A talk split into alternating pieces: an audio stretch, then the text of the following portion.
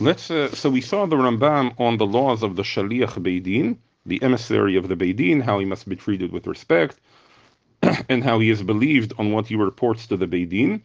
And now let's see the words of the Shulchan Aruch on this, and this is the last seif in seif in Siman Chet, Siman Chet Sifei, uh, the eighth Siman, the fifth seif, uh, the, and which is the last seif of the Siman.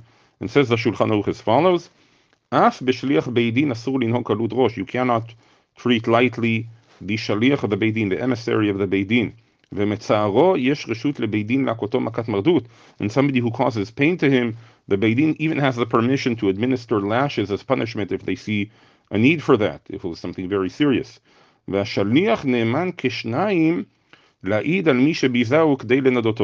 we saw in the Rambam, the Shaliach is believed like two witnesses regarding the person who abused him in regards to excommunication.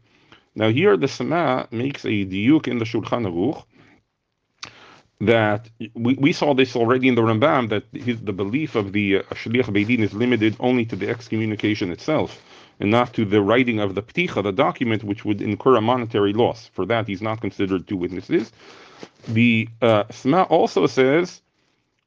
פירוש כשיש עדים שמצערו מכין אותו מכת מרדות, אבל בלא עדים אין השליח נאמן להכותו על פיו, אלא לנודותו על פיו. In other words, that also in regarding to what we said previously, that the Beidin can administer lashes to somebody who abused the Shliach Beidin, nevertheless, that's only if there was actual witnesses on the behavior. We cannot administer lashes just on the word of the Shaliach. The only thing we can do based on just the word of the Shaliach is nidui, excommunication, and not makat mardut, and not actually administer lashes. For that, we need proper proof, which is two witnesses. And he explains that even though in some regards nidu excommunication is considered a more severe punishment than administering lashes, nevertheless, um, in regarding to what evidence is required when lashes, which is actually you know physically uh, harming the per, uh, punishing the person physically in his body, for that chachamim required proper proof, as opposed to nidui excommunication, which is more of how socially he will be treated. Um, then then for that for that they did allow belief of the shliach bedin when he says that this person abused him. Continues the Shulchan Aruch, הגה והשליח ציבור יכול להגיד לבית דין ואין בזה משום לשון הרע. In other words, the shliach is allowed to report what this person has done to the Beidin, and it's not considered that he's saying lashon hara, that he's just speaking ill of people, and because there's a need for that. And the Sma here brings an interesting source for this, that Moshe Rabbeinu heard the words of the Datan v'Aviram after he summoned them and they refused to come, and they said, Hainea and Shimahem Tenakir. And you know they were complaining how you're you're you're trying to blind the people here. Uh, that was what the Datan v'Aviram said in Moshe Rabbeinu, but Moshe Rabbeinu never actually spoke to them directly. He summoned them, but they refused to come.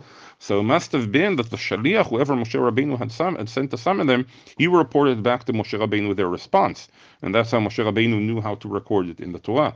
So therefore, uh, we see from that that the shaliach is allowed to report the words of what was said to him, even though it was somebody saying abusing him or cursing the dayan, whatever it was.